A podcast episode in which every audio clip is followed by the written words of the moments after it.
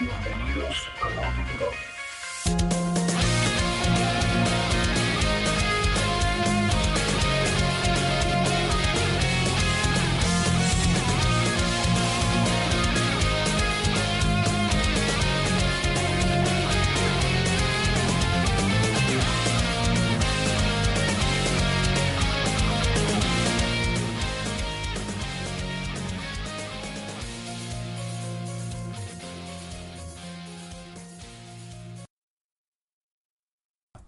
Bienvenidos y bienvenidas a este sexto podcast de Loading Cop en una semana repleta de rumores relativos a Nintendo y a su futuro a medio y largo plazo. En este podcast analizaremos y debatiremos acerca de las posibilidades reales de esos rumores y como siempre dividiremos este podcast en tres bloques, empezando precisamente con un rumor que ya viene de hace tiempo, pero que se ha visto verificado por el Wall Street Journal japonés, y es que la Switch recibirá un nuevo modelo a mediados de 2019. Y continuamos el podcast discutiendo acerca de una nueva patente de Nintendo que nos da la posibilidad de jugar a juegos de Game Boy y Game Boy Color en nuestro dispositivo móvil y que abre las puertas de una posible consola virtual en este tipo de dispositivos. Y terminamos el podcast debatiendo acerca de Yoku's Island Express, un juego que nos ha encantado por la originalidad que tiene y por la variopinta mezcla de géneros como son el Metroidvania con el pinball. ¡Empezamos!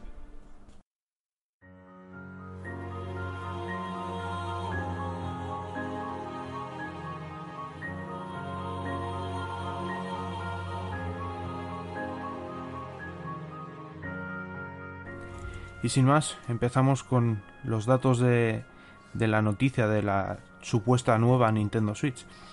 Eh, todo viene por de parte de eh, Takashi Mochizuki, que es quien escribe la noticia en The Wall Street Journal, eh, anunciando la que se supone que será la revisión de Nintendo Switch, en la que Nintendo todavía no tiene claro todos los puntos eh, que serán cambiados en este nuevo modelo, pero que sí que tiene en mente que llegue en la segunda mitad del 2019, lo que sería más o menos verano o pasado verano. Como hemos dicho, Nintendo todavía estaría mirando exactamente qué cambia. Lo que sí que parece claro es que será la pantalla, lo que seguro se ha mejorado, pero poco más. Sí, yo creo que la pantalla es uno de los principales o de las principales cosas a mejorar. Aunque sinceramente yo creo que la pantalla de la Switch ya es bastante buena, especialmente las primeras unidades que venían hechas por Sharp, si no me equivoco. Y creo que después, como tuvieron problemas de abastecimiento y problemas de stock, empezaron a usar una marca china o algo así. Con lo que las unidades que no son de lanzamiento tienen una pantalla ligeramente peor. Mm. O de peor. Pero sí, lo que pasa, en la pantalla sí que hay un margen que sería el que poder alcanzar la misma resolución que en televisión, o sea, poner un panel 1080 o 900 en el margen que tiene, y el tema del marco, que po- podría ser la pantalla un poco más grande, eh, quitando parte de ese marco. El problema de las LCD es que necesitan un poco de marco. Entonces, una evolución lógica de la Switch en este caso sería evolucionar del LCD al OLED. El problema del OLED es que, bueno, tiene ventajas y desventajas, ¿no? Por un lado tiene menos consumo que el LCD. Por tanto, para un dispositivo móvil es más adecuado. Pero es más caro y uno de los mayores productores es Samsung, que ya suministra a muchos a muchas empresas de, de móviles pantallas OLED. De hecho, Apple, por ejemplo, con los Mm. nuevos iPhone, está usando OLED. Es la- más, en, la, en- en la noticia recalca que no tendría la pantalla del, del iPhone X.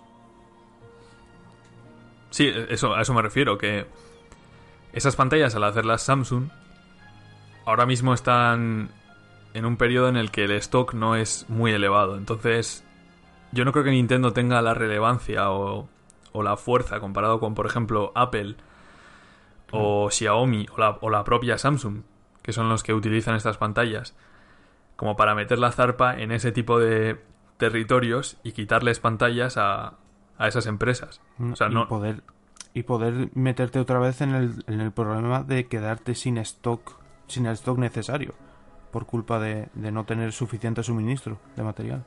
Claro, o sea, las OLED te pueden traer ese problema, ¿no? De, de volver a, a lo mismo, pero claro, ahí es ya un poco la estrategia de Nintendo.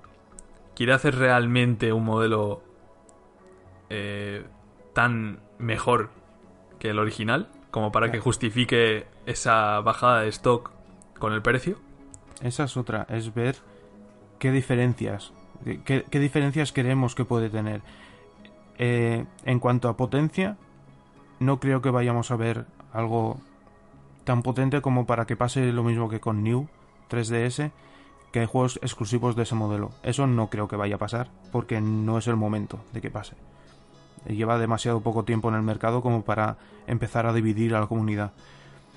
Es decir, entonces lo que le podría aumentar, por ejemplo, sería, aparte de cerrar la puerta a la piratería, que es algo por lo que se adelanta este modelo seguramente, podría aumentar la RAM para mejorar el rendimiento en cuanto a velocidad de carga y demás.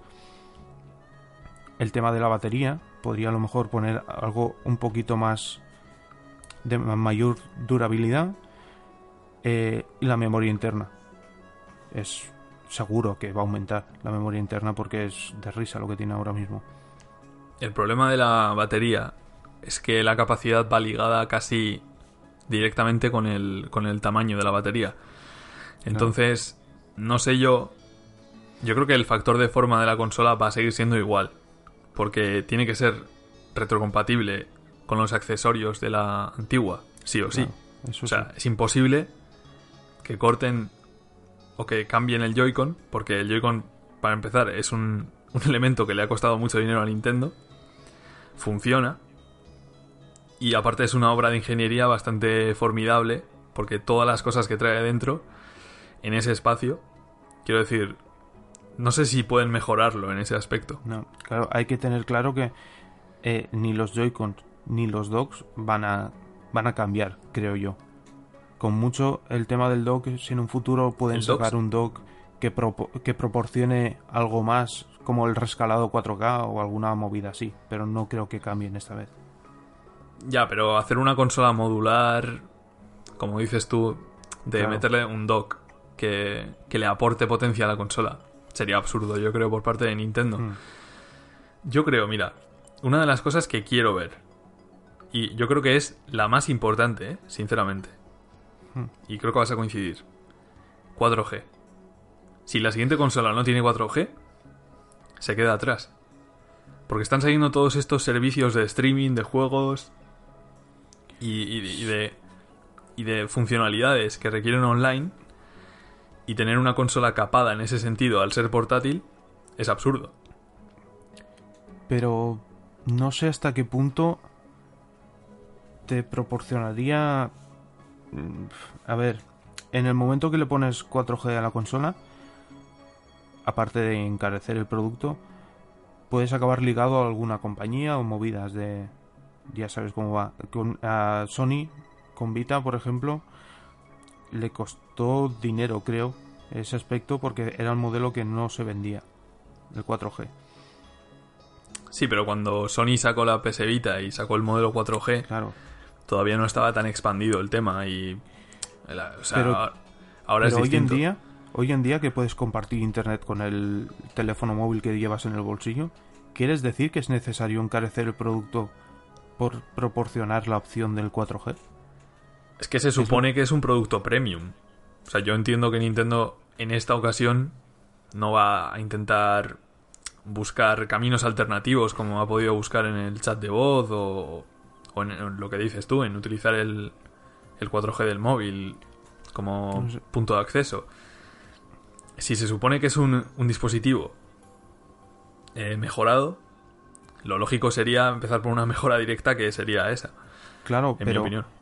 pero será un producto mejorado, pero eh, en principio no creo que vaya a encarecer el producto. Es decir, la típica revisión que ha hecho Nintendo con sus portátiles de apartar el modelo anterior, sacar uno nuevo al mismo precio o muy poquito más de diferencia, pero proporcionando unas ligeras mejoras. no creo que vayamos a ver un producto mucho mejor de lo que hay. No, pero bueno, también entramos en el tema ya de hardware.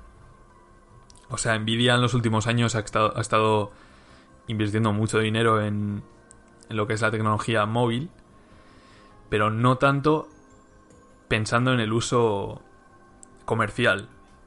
Eh, Nvidia ha estado trabajando en esas tecnologías para el uso de inteligencias artificiales en, en coches autónomos. Y esas CPUs, las hermanas mayores de Tegra, son eh, Xavier y Orin, los prototipos se llaman. Mm. Estas, estos Sí. son superordenadores que costarían un dineral y que eh, yo creo que no podrían dar eh, abasto con el stock. Para empezar, porque tienen un- una producción de creo 16 nanómetros o 12 nanómetros, que ya tienen problemas para producir gráficas y procesadores de ese tamaño, como para encima meterse a, a- en estos terrenos. Y la única alternativa que quedaría a eso sería el Tegra X2, que es la evolución directa del Tegra, ¿no? Y ese sí que está pensado para, para Claro, juegos. Pero, pero si acabas cambiando el, Tegra, eh, ¿acabarías dividiendo a la comunidad porque saldrían juegos que no valdrían para el modelo anterior? No creo, porque yo creo que la gente tiene una concepción distinta al Tegra X2 de lo que es. Y sí que es un avance respecto al Tegra, normal, pero no es un salto tampoco generacional, es son elementos que ahora mismo a Switch le están condicionando y que con el Tegra X2 no le condicionarían. Por ejemplo, el ancho de banda de la memoria. El ancho de banda de la memoria es uno de los principales problemas, por ejemplo, por los que el Zelda tiene problemas de FPS. O por los que el Doom no puede alcanzar una resolución mayor. Claro, es, Pero- es lo que te iba a comentar. Si sacando, sacas un módulo nuevo ahora mismo, cambiando de la, la- el Tegra y demás, pero que consigas que, por ejemplo, el Xenoblade que, 2 que hablamos el otro día eh, se vea a 900p.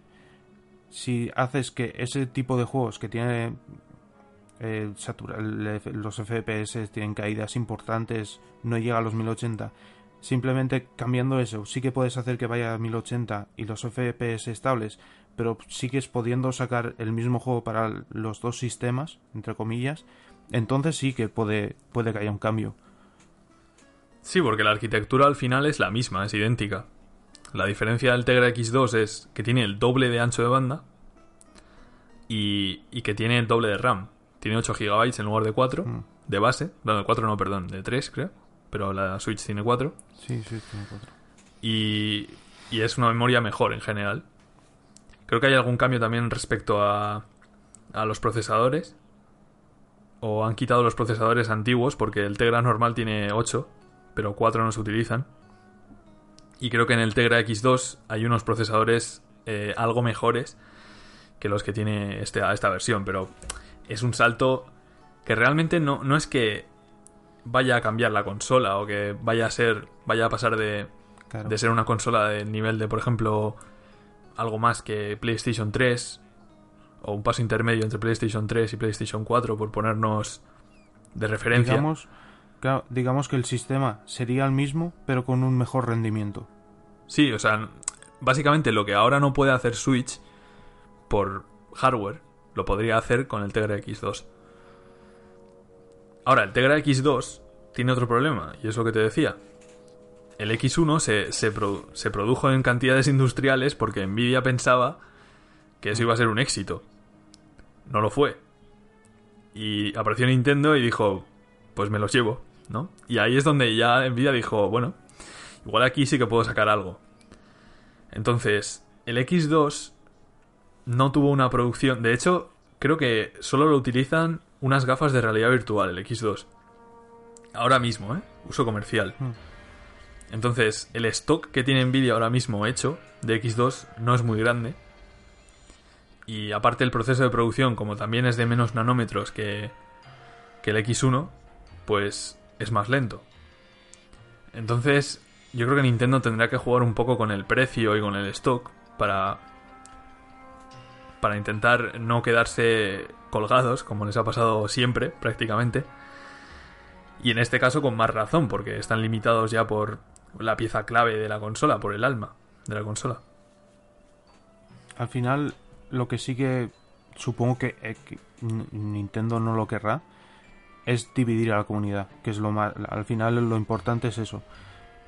Que todos puedan disfrutar de lo mismo, pero es lo que tú dices. Si sin Doom, yo puedo jugar en Doom ahora mismo con mi Switch normal, pero en el modelo nuevo, con un parche aunque sea, puede mejorar el rendimiento.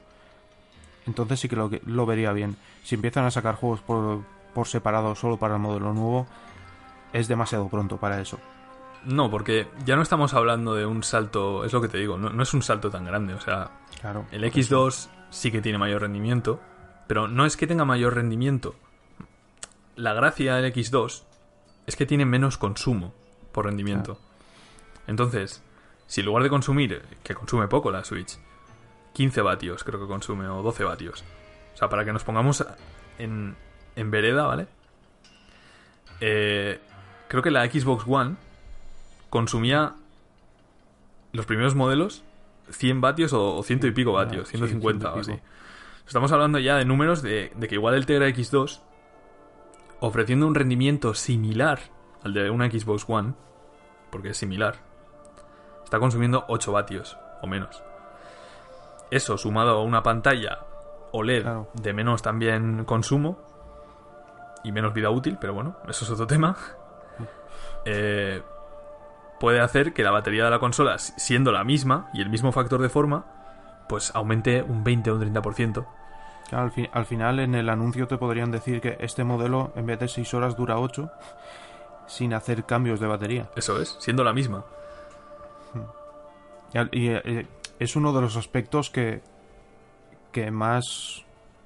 Cuando se, se anunció la duración, todo el mundo puso grito en el cielo. Algo que no entendí porque al final no, no juegas más horas de las que dura ahora mismo la, batería de normal. En 3DS dura sí, más o menos lo mismo. Pero si consigues sacarle dos horas ahí, luego la, memoria interna ampliarla de, serie, que es algo fácil de hacer. Sí, es el, es el modelo intermedio, digamos, hacia uno nuevo. Que sale un poco pronto, si es verdad que acaba saliendo en verano, pues sí, pero la piratería tiene mucha culpa de ello.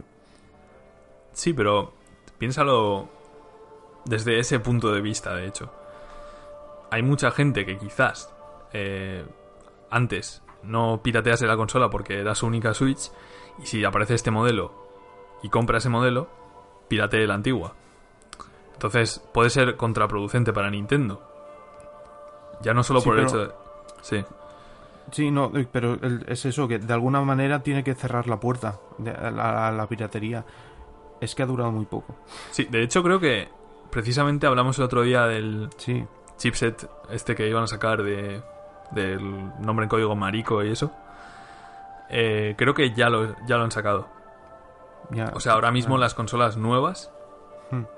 en principio las que ya vienen de fábrica nuevas quiero decir no deberían poder ser pirateables al menos por método de hardware por tanto un paso en eso ya han dado por es, eso es que era, era muy necesario el paso. Sí, sí, por eso.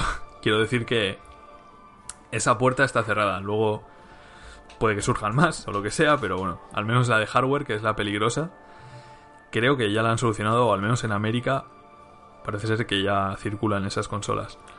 Luego, el otro. El, salir esta noticia. eh, eh, en el momento que sale, que es previo a las navidades. ¿Resentirá las ventas? Yo creo que sí, la verdad.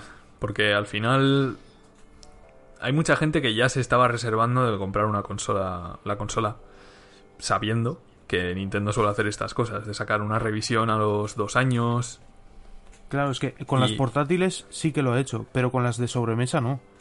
Hasta ahora. Ya, pero. La única claro, revisión que, que ha salido fue la de la Famicom original y la Wii.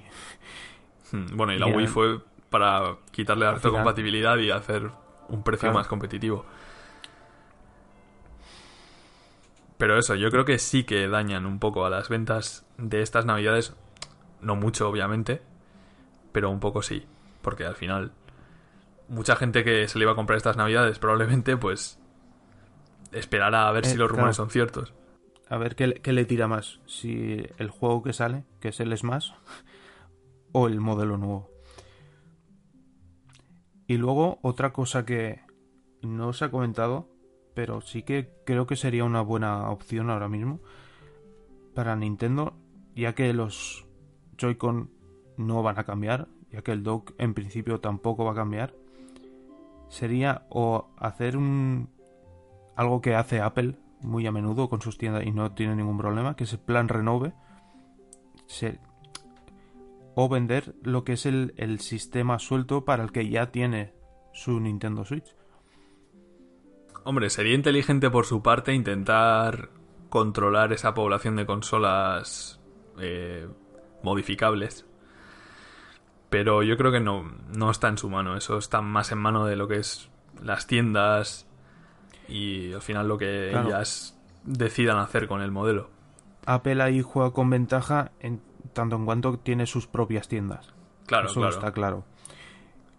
Pero mm, no sé yo hasta qué punto no llegar a, por ejemplo, a un acuerdo con, con Game, que al final es, es de, lo- de los grandes o con las grandes empresas directamente, para, que, para poder reemplazar, digamos, el sistema sin tener que hacer mucha historia, porque al final es iniciar sesión y, y lo tienes todo al sitio hoy en día, ahora mismo con la nube y demás. Sí, o sea, puede ser una opción que hagan, pero yo no creo que lo hagan porque la dificultad de alcanzar esos acuerdos, ya Claro. no a escala mundial, o sea, hablo a escala local, ya es difícil. Ni hablemos ya de los tres territorios que hacer eso. Es eso, Sería es algo que, que en Japón sí que lo ves más factible, que en Estados Unidos también, pero que en Europa que son tanto país, al final es más difícil de hacer ciertas cosas. Hmm. Y luego el último punto de este tema, ¿realmente necesita la consola una revisión? Porque yo creo que la Switch ha sido, en cuanto a hardware, en cuanto a diseño, la consola que mejor ha salido de Nintendo. O sea, en el sentido de que es, es una consola completa, es una consola que no, no tiene así una falta grave que, que digas, "Ne- necesito esto. Yo no le veo eso, ¿no? No, lo, yo la revisión, la verdad, la, la vería más la segunda mitad del 2020 que el 19. En el 2020 sí que la veo hasta lógica. Ahora mismo no, pero creo que es el tema de, de la piratería el que, ha, el que ha acelerado todos estos pasos.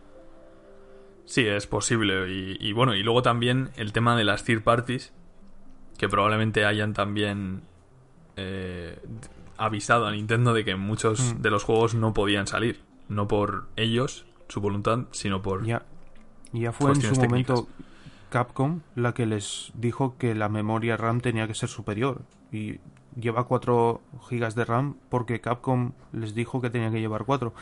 Porque en principio tenían la intención de, de hacerla con 2. Hmm, pero ya te digo, uno de los factores limitantes, al menos en cuanto a resolución. Porque el Doom, por ejemplo, sí que puede moverse, pero Claro. El problema es la resolución del Doom. El factor limitante es el ancho de banda de la memoria. Y el X2, si es que usan ese chipset, que sería lo normal porque los otros se dispararía el precio, pero una barbaridad, costaría casi más el chip a Nintendo que la consola a nosotros. Claro. Eh, lo normal es que usen el X2. Y lo normal, bueno, el X2 duplica la- el ancho de banda la memoria. Por tanto, eh, ya con tanto ancho de banda no tendrían problema para 1080p. O Claro, sea, eh, no tendría problema. Ahora sí. Así, recopilando un poco todo lo que vemos lógico que vaya a cambiar, sería por un, en, principio, la pantalla, que pudiese alcanzar la misma resolución que en televisión, mm, sería lo suyo, 1080, y si pueden, con la excusa del marco, a lo mejor pueden ampliar un poco el, tamaño. El, el chip, el Tegra X2, cambiar el, el 1 por el 2, ampliar la, la memoria interna y con ello la batería, que al final si puede durar un poco más, mejor que mejor. Y tam no hay nada más que vayamos a esperar, ¿no? Bueno, así una cosa más menor que me ha venido ahora a la cabeza. Podría mejorar un poco el diseño de, de la palanquita esta de atrás para apoyar la consola. Porque es Ponerle poco- dos. Sí, o, tan- uno más largo. ponerle dos. O uno, Ah, sí. uno largo, porque es como muy rudimentario y es una cosa que a la larga con el uso se rompe. O se queda suelta, entonces... E- Es con ponerle dos y poderla regular un poco. También poder ya- regularla, porque solo Sí. tiene un ángulo al final. Claro. Pero poco más, porque la ventilación vemos que la consola refrigera bien, no.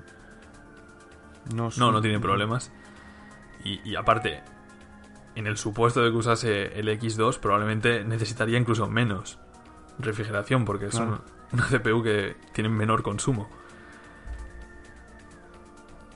Y en principio poco más que añadir. Mm, veremos si se acaba anunciando algo. Mm, Si va a salir sobre esas fechas, tendría que ser en el direct de, de marzo, que suele haber. Hmm, Yo creo O que hacer uno, sí. o uno especial para él. lo anunciarán por, anunciarán por marzo, abril, como, como muy tarde. Porque si, Claro. si ya se ha filtrado, quiero decir, ya no tienen otra. Claro, es que la, la cosa es esa, que la noticia no es que venga de una sola fuente. Eh, en la noticia se, se explica que viene desde fabricantes hasta personas de la industria. Y que son varias. Por eso lo publica en un periódico así no se pilla los dedos. de- No, el, el tema es ese. El tema es todas estas cosas que hemos mencionado que pueden añadir. Todas no van a incluirlas. Claro. Porque yo creo que el precio rondará los 400 euros. Si no, o 500 como mucho, pero 500 ya empieza a ser un terreno ya más fangoso. Claro, Pero si- 400 Si, si los cambios acaban siendo menores, entre comillas, porque el sistema va a seguir siendo compatible con lo anterior, el precio tiene que ser muy similar al actual. Claro, o sea, eh, el problema de, de la Switch ahora mismo en cuanto a precio y stock es que muchos componentes, especialmente en la primera jornada, los estaba peleando contra empresas telefónicas. O sea, ahí no tiene nada que hacer Nintendo, está perdida. No puede competir con acuerdos de Apple o con acuerdos de Xiaomi Claro. y estas empresas que, como hemos dicho antes, es imposible que mantengan el stock Nintendo. No pueden, no le van a suministrar a Nintendo 10 millones cuando Apple le quiere comprar mil millones. Es como, no tendría sentido. Eh, entonces Nintendo tiene que intentar buscar la forma de, de, de esa combinación de componentes que le permita hacer una consola y mantener el stock y tener un precio competitivo. Y yo creo que eso solo se lo puede dar el Tegra X2 o, o uno distinto, uno customizado. Claro, el, el custom Tegra que X2. ahora mismo lleva un custom, se supone. Sí, bueno, una pequeña Se supone. Se supone porque es una pequeña. eh, un pequeño aumento de RAM respecto al normal. Pero el X2, el tema que tiene es que probablemente tenga stock Nvidia de sobra. No mucho tampoco, pero algo tendrá. Y es posible que se animen a. Ahora que el acuerdo este de 10 años con Nvidia, pues. Posible que se animen Claro. a una nueva. Porque también, no sé si lo tendrás la información a mano, la Nvidia eh, Shield esta que salió en, en China, que tiene juegos de GameCube y de Wii, el chip que lleva Creo que es el Tegra normal. es, Es, el, mismo que la Switch. Hmm. Claro. Es que Entonces el, no el habría- Nvidia Shield Hmm. precisamente nació como eso, o sea, nació como un instrumento que permitía streamear tu ordenador a la Sí. tablet. O sea, era casi su única... Los juegos, moverlos por sí mismo, también podía, pero su principal uso era... El de streaming. sí. Claro, Algo entonces... curioso que todavía no se haya mm, rumoreado la salida de esos juegos de GameCube y de Wii para Switch, estando en China como que funcionan perfectamente. Sí, o sea, el emulador ya lo tienen hecho, o sea, es cuestión de tiempo. Eh, cabe recordar, que lo hemos dicho al principio, pero por si acaso, eh, según la noticia, Nintendo no tiene claro qué cambiará. Sí, por Mm. eso. Es que tú piensas, o sea, estamos hablando ya de tecnología de última generación. O sea, estamos hablando de, de una consola, una hipotética eh, Switch mejorada. Estamos hablando de una consola que estaría al nivel de una Xbox One. O sea, que casi casi dejaría obsoletas a las consolas de sobremesa esa tecnología. Y eso ahora. Dentro de 3, 4 años, con un consumo 10 o 15 veces menor, obtener esos resultados eh, deja obsoletas a las otras. Totalmente. Entonces ya estamos viendo los movimientos. Se están adelantando eh, Google, se está adelantando Microsoft. Están empezando con el juego en la nube porque saben que no pueden competir con eso. No pueden competir con el con una consola de sobremesa porque no pueden seguir jugando a, a ver quién, quién tiene más potencia como están haciendo ahora. Ese juego va a terminar en, en la siguiente generación. Entonces tienen que lanzarse ya los servicios de streaming. Y ahí es donde Nintendo parte con ventaja. Ahora mismo. Porque tiene una consola que está pensada para streaming. Está respaldada por Nvidia, que es la que lidera la tecnología de streaming en dispositivos móviles. Y encima tiene la exclusividad, al menos en consola, de ese chip. O sea, tiene la mitad del trabajo hecho Nintendo. En ese aspecto. y en, en cuanto al streaming, hay que recordar que Nintendo en Japón no, no ha probado fuera del mercado japonés, pero sí que tiene a Capcom y a Ubisoft con Resident Evil 7 y ahora recientemente Assassin's Creed funcionando vía streaming. No sé si, si harán la prueba de llevarlo a Estados Unidos, a Europa, creo que costará más de que llegue todo el tema. Es que Pero- la ventaja que tienen en Japón con el tema del streaming es que al ser un país eh, más pequeño, la latencia respecto al servidor es muy pequeña. Pero claro, si tú vas a América, tienes un problema. Es que puede estar conectado uno desde San Francisco y otro desde, yo que sé, Florida y, ¿sabes? Claro. No es lo mismo. Y necesitan distintos servidores. Entonces, Claro, pero- cuando en Japón pueden- final- puede funcionar con pocos servidores, en América necesitarían un montón de servidores y una infraestructura mayor, más cara. Pero al final, eh, eh, en principio, es un problema que habrá alguien habrá encontrado la solución porque Google y hoy mismo lo ha anunciado, aunque ya se sabía, han anunciado Xbox también el sistema para hacer streaming con smartphone y, y con, con tablets. Tienen que haber encontrado algún tipo de solución a ese problema. Sí, pero bueno, al final la solución es el dinero. El problema es ese, que Capcom no le vale la pena invertir ahora en América en streaming porque la gente no va a adquirir ese juego. Es más una prueba en Japón para ver cómo responde el público y hacerlo en condiciones óptimas para ello. Co- condiciones que no tendrían en América. No sé, es el, el tema del streaming, hasta que no lo veamos bien instaurado, yo no me lo creo mucho ahora mismo. Bueno, yo creo que harán que nos lo creamos. Igual no es lo mejor, pero es lo que ellos quieren. Y entonces, Sí, si se han puesto todos de acuerdo para hacerlo, lo van a hacer.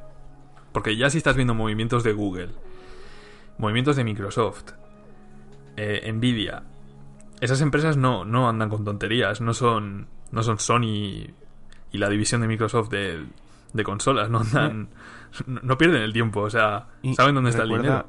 Recuerda también que Sony invirtió una barbaridad en- con PlayStation Now, que es el mismo sistema, Sí, que en Estados es Unidos sí que similar. funciona, pero que tiene problemas.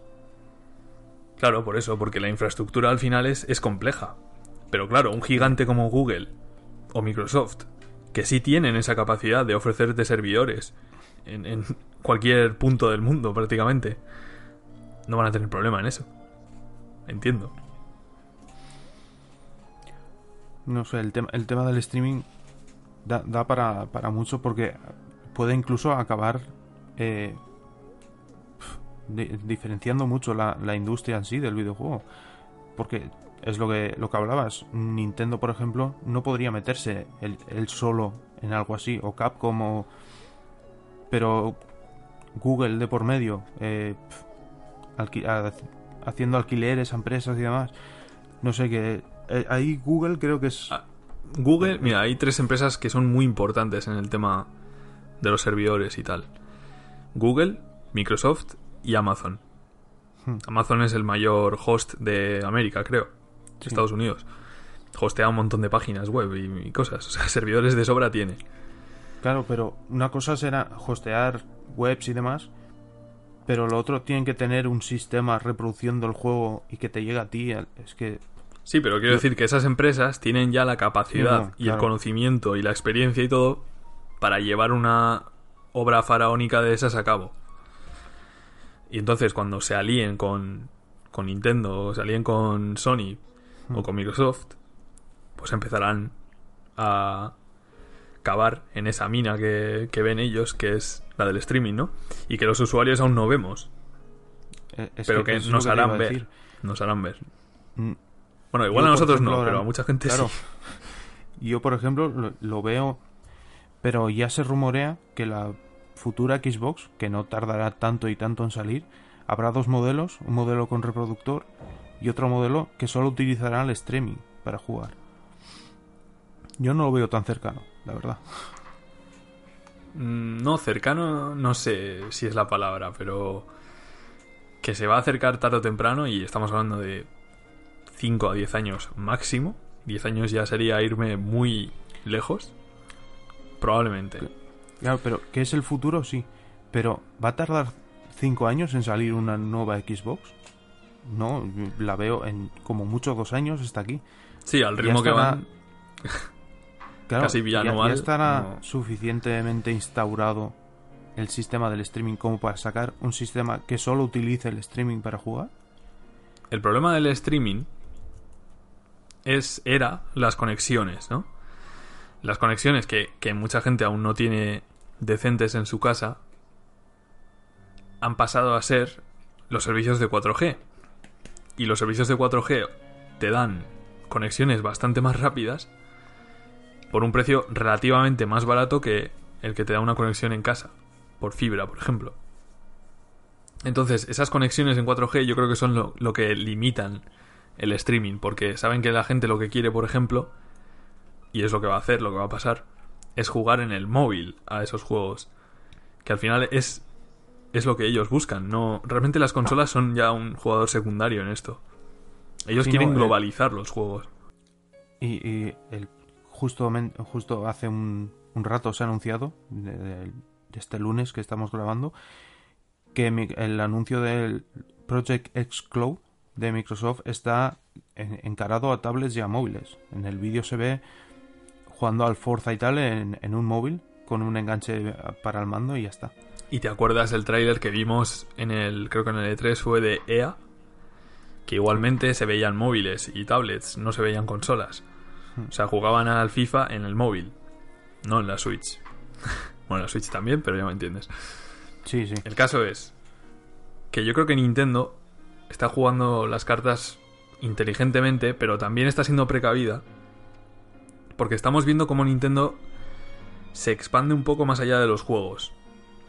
Sabe que hay cosas en las que ya que se van a ir de su control en los juegos. Van a cambiar muchísimo la industria en los próximos años y, ya las empresas no van a tener tanto control sobre su contenido, yo creo. Porque va a estar muy limitado por, por Amazon, por acuerdos. O sea, tú piensa los líos que se pueden montar ahí con los acuerdos y cosas. Y entonces Nintendo, claro, busca otras salidas, otras ramas. Busca, pues, convertirse en lo que sería una Disney de los videojuegos. Una empresa de entretenimiento, como dicen ellos ahora. No de videojuegos exclusivamente. Obviamente su, su enfoque seguirá siendo los juegos, entiendo. Pero es lógico que busquen otras vías de financiación, como son el cine o los parques de atracciones o otras formas de explotar sus franquicias. Bien, y ahora a continuación entraremos en el segundo tema y también de la mano de, de Nintendo con una patente bastante curiosa. Dejamos un momentito con un poquito de música y seguimos.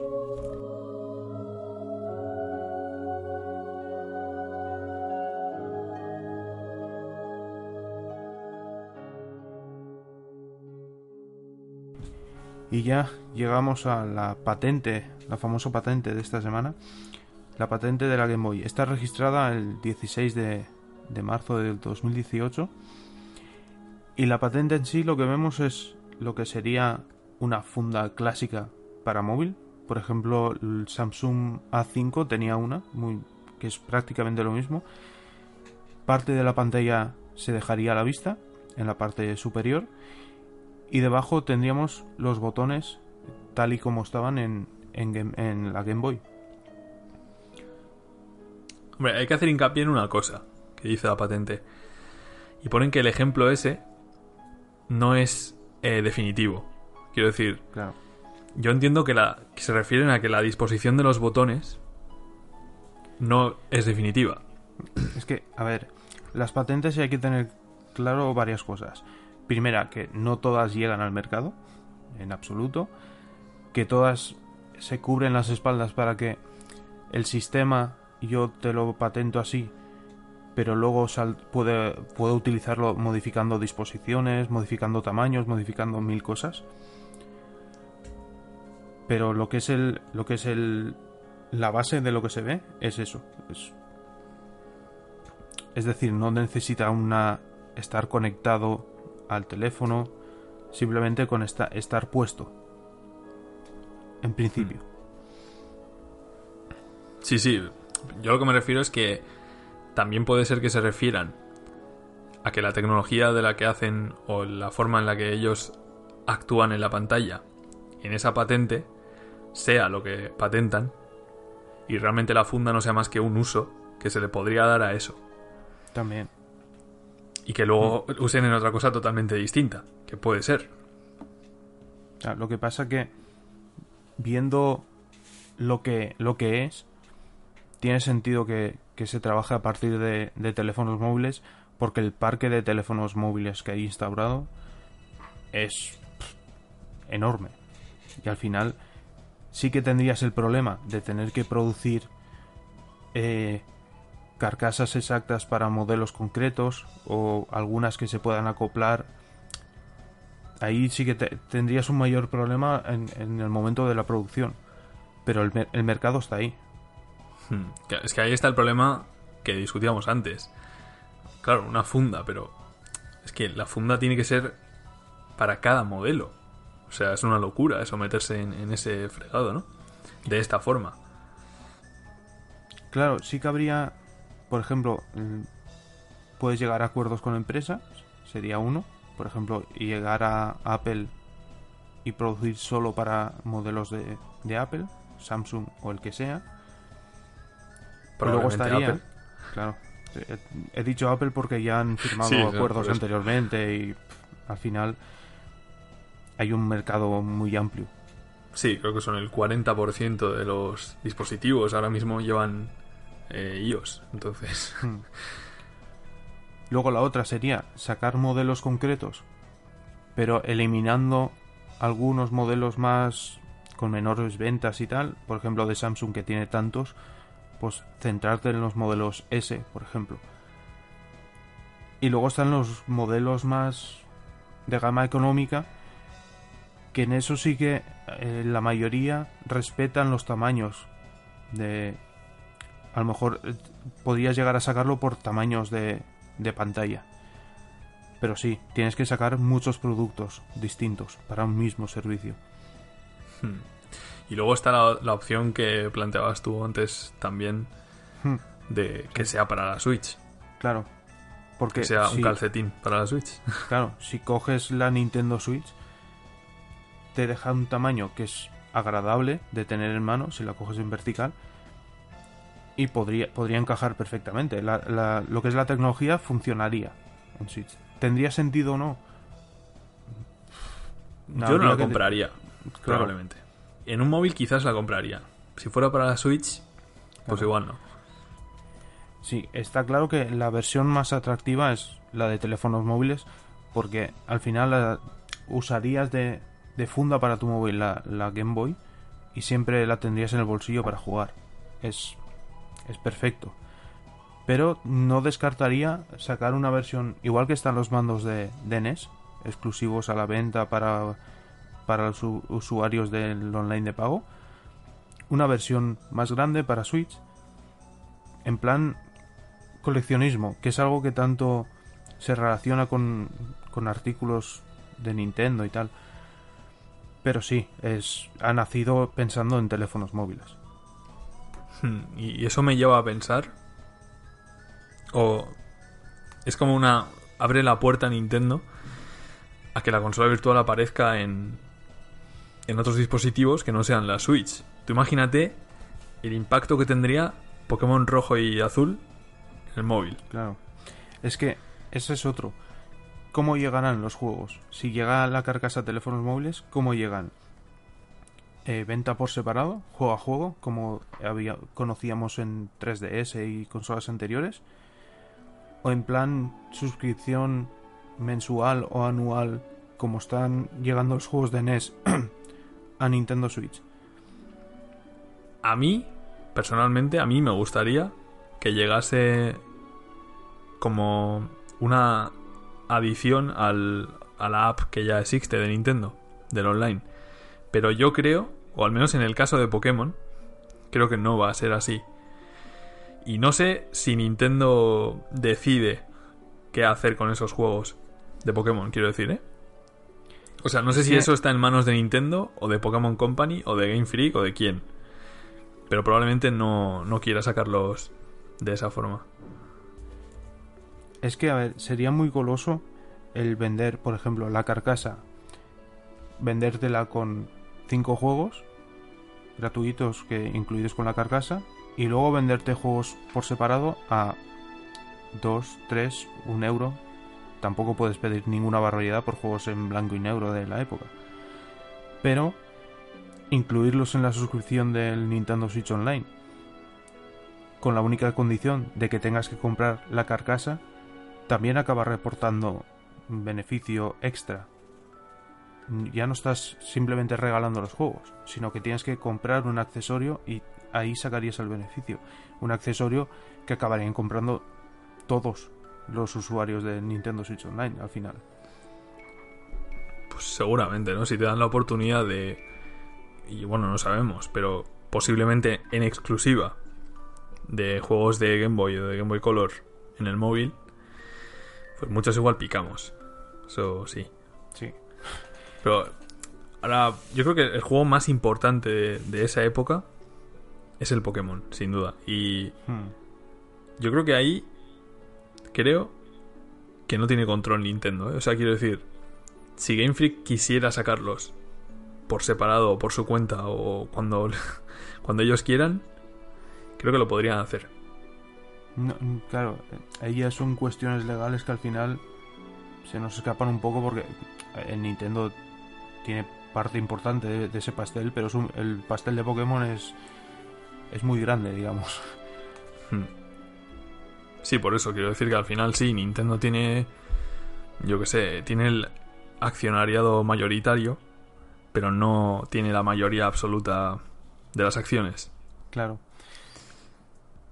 Pero es eso, no sé.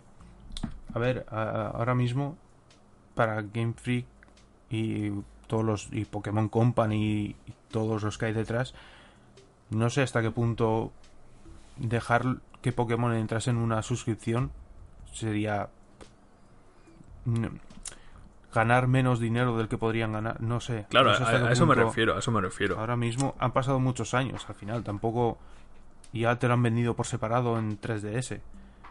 Tendrías que mirarlo desde el punto de vista de si tú no fueras un usuario de Nintendo Switch, ¿pagarías una suscripción mensual para jugar a Game Boy en el móvil? Claro. Yo creo que no. Entonces, ¿tiene sentido que lo saquen así, bajo ese pretexto? A mí me gustaría, pero yo creo que no. Claro, al final el mayor mercado te lo acabarían trayendo el vender juegos sueltos a un precio, a ver, a 99 céntimos o el juego en blanco y negro, los de color a, a 1,90, a- pero tampoco puedes columpiarte con los precios y sacar juegos de Game Boy a 10 euros como están Pokémon en, en 3DS. Porque en móvil no te va, nadie se o casi nadie se gasta 10 euros en, en un juego. Hmm, Es que ese es el problema. 10 euros ya es mucho en el móvil. Claro. Y ya lo hemos visto con, con, eh, con el Mario, mismamente. Exacto. ¿Por qué, por qué las ventas de Nintendo se quejó de las ventas del Mario Run? Porque la gente en móvil no se gasta dinero. Se gasta un euro, dos, tres. Sí, o sea, no, no están dispuestas a pagar el precio de entrada de un juego. Y especialmente si, si pasa de los 10 euros. Claro, y si encima para poder jugarlos tienes que pasar por comprar una carcasa que a lo mejor valdrá 30 o 40 euros. Eh, si ponen un precio con sentido, es decir, sin pasarse de los 3 dólares el, el juego o euros, yo sí que le veo ve- le veo futuro. Al final sería la alternativa directa a la Game Boy Mini. Sí, sí, de hecho sí. Eh, pensando en las consolas mini, la manera más económica y rentable de sacar una Game Boy Mini sería utilizar el, el smartphone de, Pues de la gente. yo creo que has dado en el clavo, ¿eh? Es posible, porque tiene todo el sentido del mundo lo que dices. O sea, es posible que te vendan no un juego, sino un pack de juegos, cosa por la que igual un usuario de móvil sí que pasaría.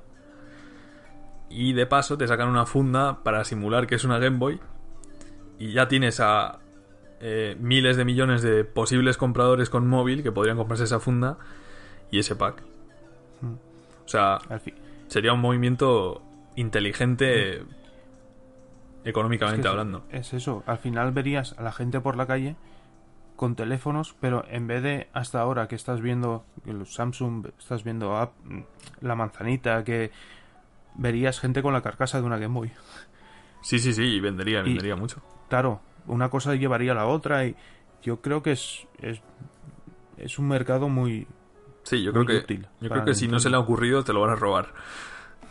Porque la idea es buena. O sea, vi- visto así, como sustituto del Game Boy Mini, es- es- yo lo que me viene a la mente sería un pack de Porque- la carcasa con tres de 3 a 5 juegos descargables y luego hacer una dentro de la aplicación una propia tienda donde tú puedas adquirir los juegos que quieras. porque es que, es que tienes razón en una cosa. Y muy clave, además. Si sacan una Game Boy Mini y quieren ponerle una pantalla decente y estas cosas del siglo XXI, al final lo que te van a vender es un móvil, si te fijas. Claro. O sea, te van a vender el móvil más barato que existe, pero te lo van a vender un móvil.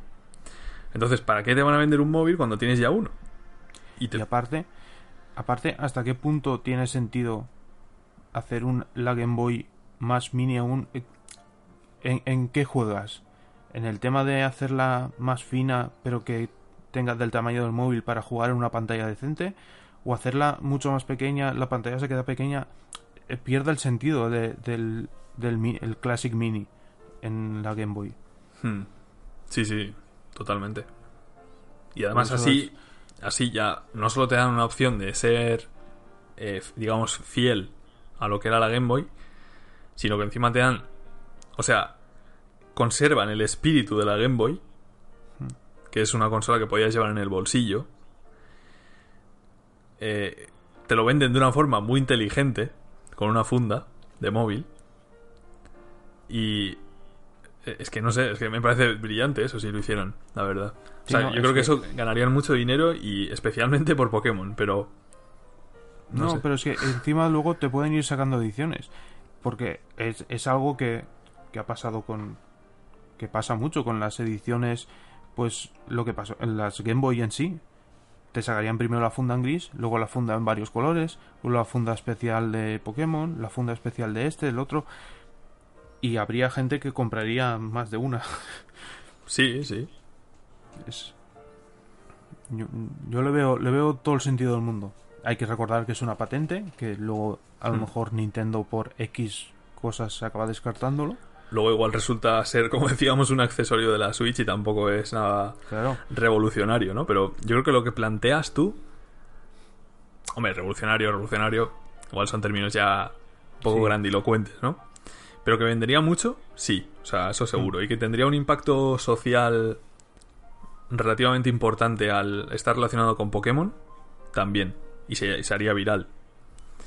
Sí.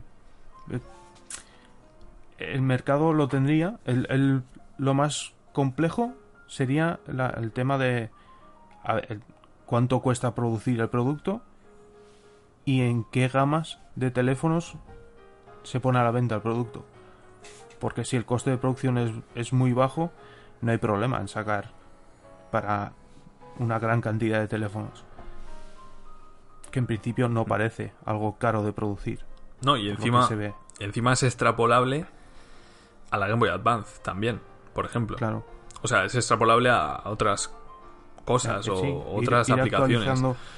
Es que incluso si quisieran te podrían sacar ahora la de Game Boy Classic con solo una aplicación, solo con juegos de Game Boy Classic y si quieres jugar a los de Advance, tener que comprar la, car- la carcasa de, de Advance para juegos de Game Boy Advance con Eso su es. propia aplicación. Incluso si quisieran sacar más, separar el Game Boy de Game Boy Color. Pero yo no creo que ellos, si hicieran eso, no creo que te limitasen con la funda. O sea, no, no te obligarían a comprar la funda, entiendo. Sería Eh, absurdo. O sea, Según, según, según las ventas iniciales del producto. Dependería totalmente de ello, creo. ya, pero mm, obligarte a comprar la funda Claro, de cara al usuario, no. móvil. De cara al usuario, está claro que la, la gente no le gustaría. Pero de cara a ventas, si ven que. O a lo mejor hacerlo compatible, pero sacar la, la carcasa de, de esta edición de consola. Hmm. eh, eh, hay mucho, mucho por donde tocar ahí, si quieren. Sí, es una patente que a priori parece una tontería y luego si indagas un poco en las aplicaciones que le pueden dar, realmente aunque no sea nada revolucionario ni nada del estilo, yo creo que le puede aportar muchos beneficios a Nintendo. Si lo enfocan bien, podría llegar a, a- a niveles muy altos, creo. Porque si, igual que los juegos de NES tienen, tienen la posibilidad de jugar online, también la podrían tener los de, los de Game Boy. El poder jugar tanto con la persona que tienes al lado o incluso o- online. Hmm. Sí, sí, sería, es, sería ideal. Hombre, lo del online ya no lo veo tan claro porque entonces ya sí que pasaríamos por lo de la suscripción. Que de nuevo, Eh, yo creo que eso sería lo justo. Eh, Pero según, porque tú por qué no has de poder jugar, aunque, aunque tenga, tenga muchas limita- limitaciones, pero poder jugar online con alguien eh, random, que simplemente te salga, entres en, en el juego para dobles y simplemente te busque un jugador que esté buscando en ese momento, te enlace y juegues con otra persona. No, si no me refiero a eso, me refiero a que Nintendo para usar el online sí que tenía que pasar por la suscripción. Entiendo yo, vamos. No, en hay- ese supuesto. como si fuese un juego más de un juego más de teléfonos móviles eh, actuales que juegan online pues que se conectasen los juegos Te- hay muchas yo, yo le veo bastantes opciones al producto la verdad Sí, o sea, es difícil que lo hagan mal, la verdad, con ese- esa idea, ¿no? O sea, al final no es arriesgado porque no es un producto complejo ni difícil de vender. Claro, en Y- principio por lo que se ve en la patente no tiene no tiene nada del otro mundo ni, ni componentes electrónicos ni no simplemente No, es una lámina conductora, ¿no? Que va por, hmm, por todo el... eh, por toda la funda. digamos Sí, eso es. Es como que recubre toda la funda. Luego tiene alguna lámina de resina o no sé qué, en fin. Lo que te decía, que yo creo que lo que han patentado no es la funda, obviamente, Claro. sino la forma en la que el actuador de los botones actúa la pantalla. Ese mecanismo, por lo que sea, tiene alguna particularidad que habrán querido patentar y uno de los usos es la funda. El único. No sé. Igual, igual no. Pero es, lo más probable, ¿no? También.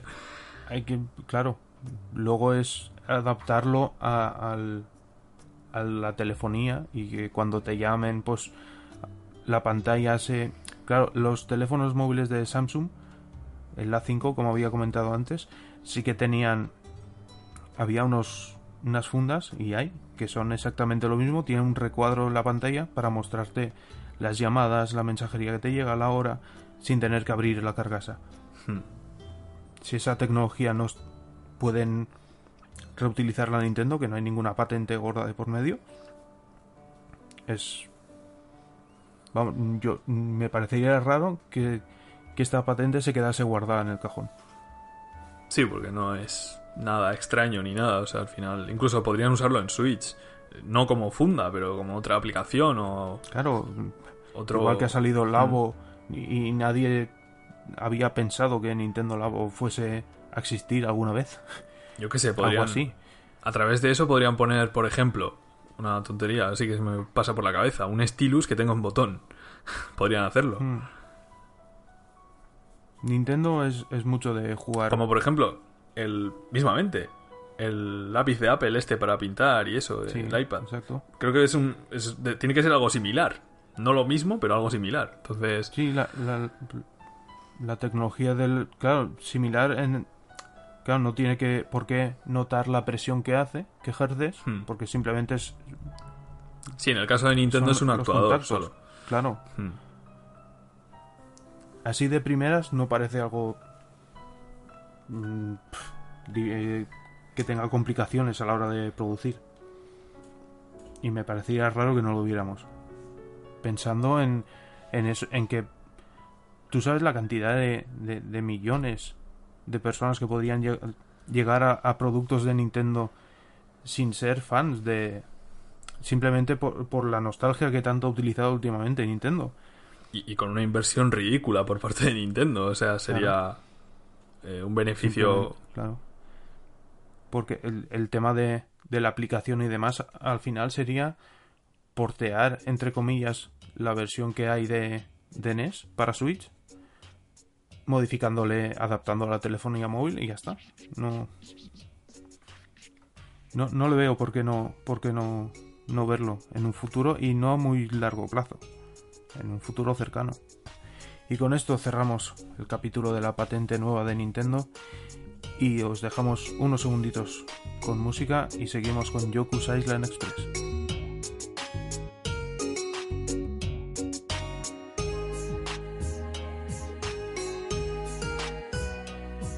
Para hablar de Yoku's Island Express, primero mm, miraremos un poquito a quiénes están detrás de, este juego. Villa Gorilla es el estudio que está detrás del juego. Fue fundado en 2014 con sede en Estocolmo por Gene Sanderson y Matthias Snick, ex trabajadores de Starbreeze, desarrolladores de, de Darkness, entre otros juegos. Cansados de las grandes producciones AAA, decidieron irse los dos y fundar su propio estudio. Un estudio pensado para hacer juegos indie pequeños y poder sacar varios juegos en varios años, no centrarse en uno grande. Descubrieron que no, que tardarían 5 años en sacar su primer juego, el que nos el que nos trae aquí, Yoku's Island Express. Eh, se dieron cuenta que para crear una, un producto propio que les identificase y que fuese único, mm, desecharían las opciones que usan casi todos los juegos indie de utilizar motores como Unity o Unreal. Por eso crearon un motor propio para, para este juego. Y hasta la llegada de Team 17, alrededor de un, hace un año ahora aproximadamente, el juego fue totalmente autofinanciado por ellos mismos. Eh, en cuanto al juego, encarnamos a Yoku, un escarabajo pelotero que acaba de llegar a una isla en la que debe, debe de encargarse del servicio postal. Pronto eh, conoce que un gran mal se cierne sobre la isla y Yoku, junto a su imprescindible bola, tendrá que devolver la paz y tranquilidad al lugar. ¿Cómo devuelve la paz y la tranquilidad al lugar? Pues a partir de un mapa de estilo Metroidvania, pero que está lleno de palas de pinball y dicha bola, que la que arrastra Yoku, es la imprescindible en el juego y lo que hace este juego tan distinto a lo que te puedas imaginar. Sí, es que no es solo que la idea sea buena, es que el, el escenario en el que plantea la idea eh, el equipo de Vila Gorila es, es fantástico, es perfecto. Al final están desarrollando una idea que así a priori parece muy loca, como es la de un Metroidvania pinball o como dicen ellos, un pinball de mundo abierto. Hmm. Pero lo están haciendo con unos personajes y con un escenario y con un mapa y con un, eh, una historia detrás que encaja con, con un pinball Hmm. de Metroidvania. Y al final es que es un escarabajo pelotero en una selva que es cartero y eso es lo único extraño que hay así a Sí, primera pues, vista. Como si fuera pero- poco. Pero sí, la historia, la- el, concepto, la idea, el, es, es muy bueno. Es que es. Te dan. Es de esos juegos que empiezas y, sin tener a lo mejor mucho. Porque la mezcla es muy rara. Pero te, te dan ganas de, de jugar, de seguir jugándolo, que es lo importante. Yo me imagino cuando estaban en la fase de producción que se le... Bueno, ellos decían en una entrevista que querían hacer un juego con una bola porque no tenían animadores, ¿no? Entonces nació un poco de ahí lo que es la idea de hacer un Metroidvania así. Pero me imagino que pensaría la gente que estaban locos o ellos mismos se reirían cuando llamaban a su juego un, pinball de mundo abierto. Es que hay que tener en cuenta que, que parecen de locos un juego de, de- de este corte. Han estado cinco años para terminarlo. Para terminarlo. Es un producto muy bien acabado. Sí, o sea, y, y ya no es. O sea, deja patente el esfuerzo tan titánico que tienen que hacer los indies hoy en día en la industria Sí. para destacar, ¿no? Que es una idea que es tan buena que ya de primera sabes que, que va a funcionar sí o sí, casi. Pero aún así, el trabajo que han tenido que aportar, el esfuerzo y el cariño y la, la creatividad, es, es- es titánico. O sea, titánico. Y la forma en la que. Ya no. la forma en la que se desarrolla el juego, no.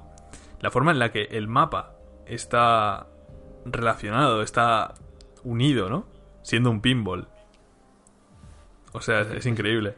Está todo pensado al milímetro. No tenemos ningún botón de acción. Solo adelante y atrás con el stick.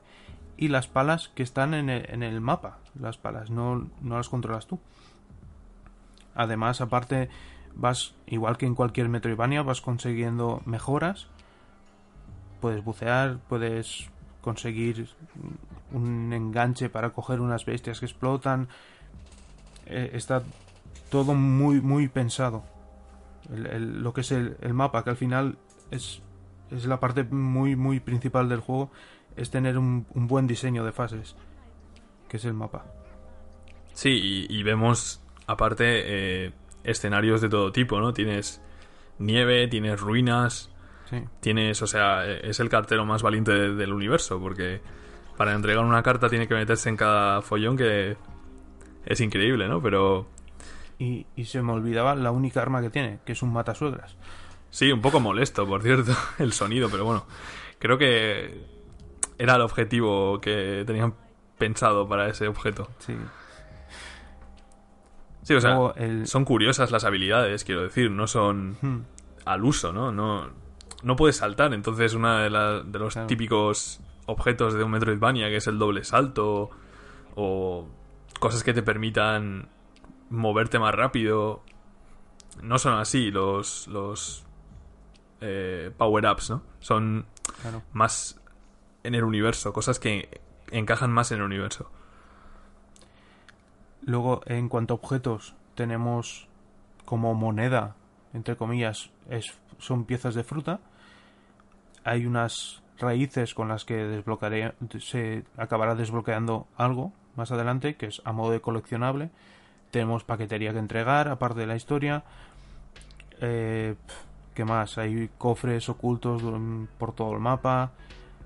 Hay un sistema de, de viaje rápido también a partir de plantas carnívoras o no sabría cómo identificarlos. Eh, hay, hay bastante. Lo que es la historia, por ejemplo, en mi caso, me la pasé bastante rápido. Lo que es el modo historia, no sé, serían 4 o 5 horas.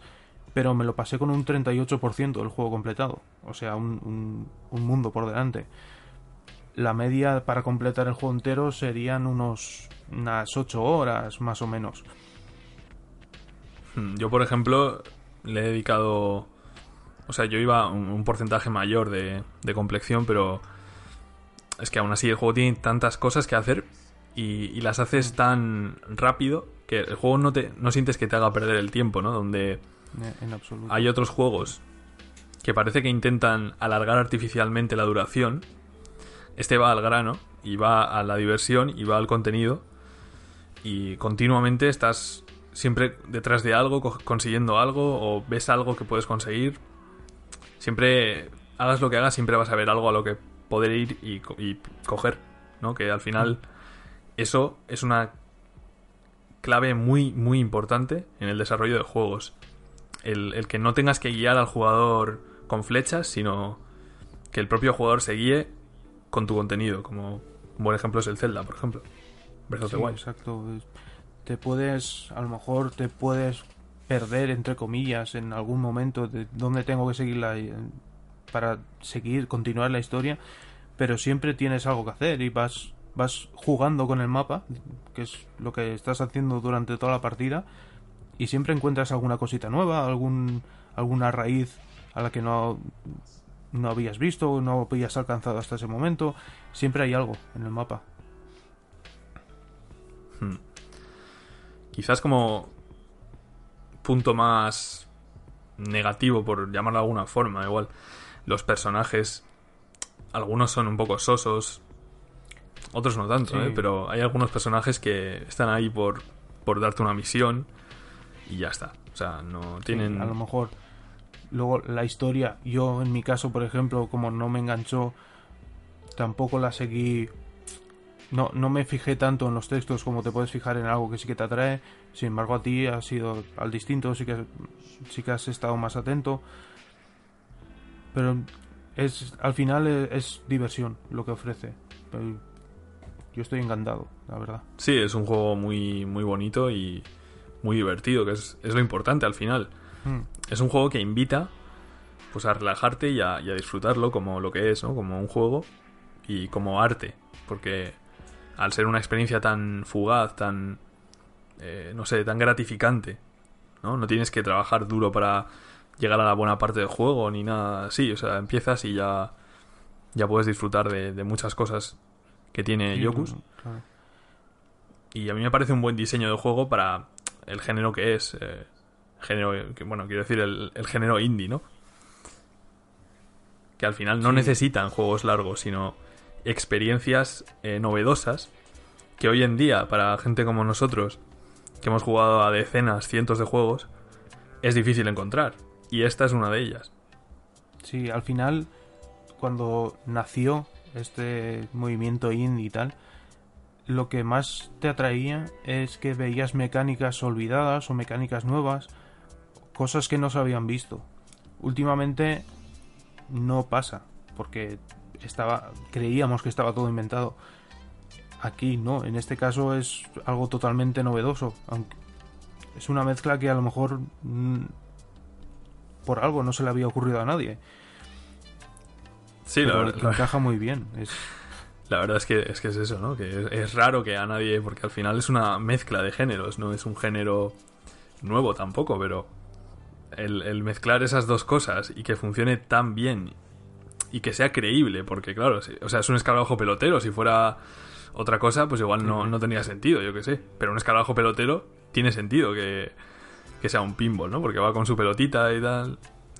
No sé, o sea, a mí me ha gustado mucho eso, ¿no? El, la buena idea y la buena ejecución de la idea. Y al final, al final era el objetivo de los desarrolladores el tener más libertad creativa, ¿no? el juego, en cuanto a rendimiento, los dos lo hemos jugado en Nintendo Switch, si no me equivoco. En portátil funciona, encaja, es perfecto prácticamente para la plataforma. Y no, no le he visto ninguna. A lo mejor algún momento de carga cuando viajas con las Sí, el viaje este largo se puede quedar un momento cargando la otra parte Sí, del mapa me porque es- un viaje rápido, pero de ahí no pasa. Yo he jugado un 75% del tiempo así en, en portátil y, y el juego va bien. O sea, quizás se ve un poco pequeño el personaje principal, pero al final el personaje es la pelota, ¿no? Y es más grande. Claro. Y bueno, es que es perfecto para jugar eh, portátil, para, no sé, llevarlo fuera al juego o jugarlo tumbado, relajarse, ¿no? La, la banda sonora también anima a ello. Y es una compra totalmente recomendada, Sí, desde luego. especialmente al precio que lo pusieron de oferta, eh, a 11 euros. No sé si sigue así, imagino que no. Pero Mm, volverá. Ahora mismo está disponible tanto en Play 4, Xbox One, Nintendo Switch o Steam a 19,99. Las ediciones físicas Play 4 y Xbox también están al mismo precio. Switch un poco más cara, como suele ser habitual. Hay demo disponible en todos los sistemas. Y lo dicho, totalmente recomendado. Sí, sin duda. Yo, si alguien está, está pensando si cogérselo, probaría la demo. Os va a enamorar y además es el verdadero simulador de Amazon, no el de Kojima. Que aprenda Kojima. Bueno, y con esta Kojimada final terminamos el, el podcast. Recordad, nos podéis seguir tanto en iBox, en iTunes, en YouTube y en Twitter, donde vamos comentando las noticias del día, anunciando juegos indies, todo lo que a lo que llegamos.